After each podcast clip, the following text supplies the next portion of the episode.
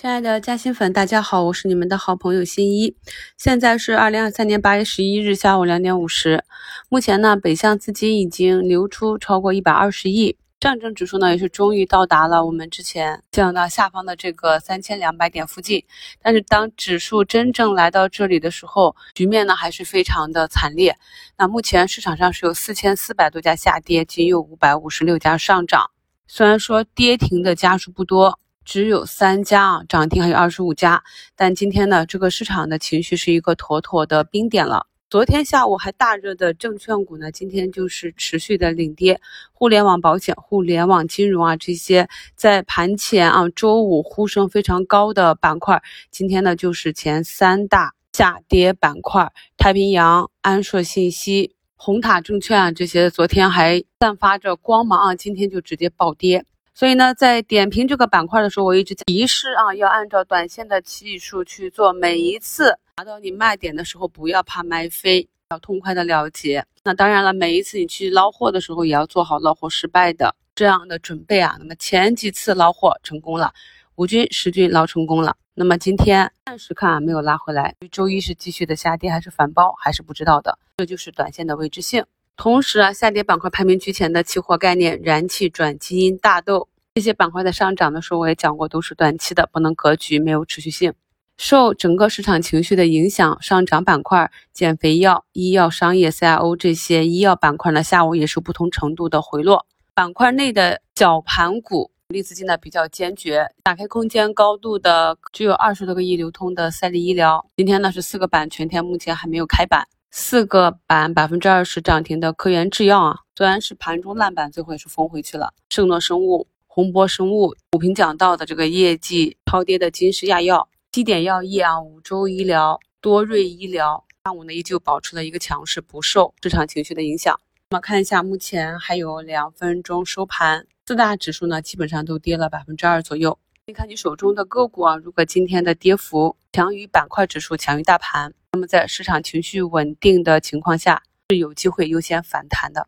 医药股这里呢，整体还是本周。表现最为强劲的板块，但是其分支太多了。感兴趣的朋友呢，可以在我们去年十月份对医药产业链啊、医美产业链解读行业细分的这个直播的内容基础上，自己呢根据复盘个股走势的情况再去扩展，后面呢再去寻找市场的机会。我们近期的计划是比较明确的。周三呢主仓的医药板块大涨，高抛减仓之后呢，周四早盘的低吸。那么在今天早盘。板块集体冲高的时候，在五评里我也讲过了，是重新进行了活动仓的高抛。那么截至尾盘，按照计划继续回补仓位，是等到周一局势明朗再去回补，也都是可以的。原本呢，觉得能够平静的面对市场的下跌，等待的呢就是恐慌来临的机会。但是往往当恐慌的气息迎面扑来的时候，是很难不被这种市场的恐慌情绪所带动的啊。今天呢，我们市场的尾盘也是终于杀出量来了，经过了。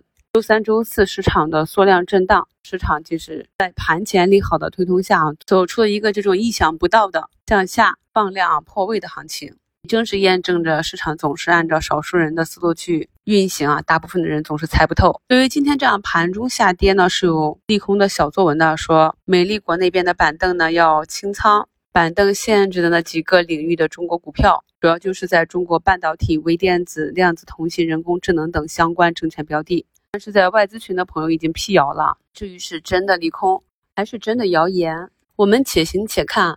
毕竟呢，这一批利空小作文的核心板块是我们在去年整个市场最低迷、多个股破发的时候关注啊，在今年一季度大涨的时候，基本上都已经获利了结出清的。而在四月调整至今啊，一直也是跟大家讲这个板块还没有调整到位啊。今天的午评才刚刚跟大家从机构的持仓分析过。目前呢，他们想要立刻再起一波新的行情，还不具备条件。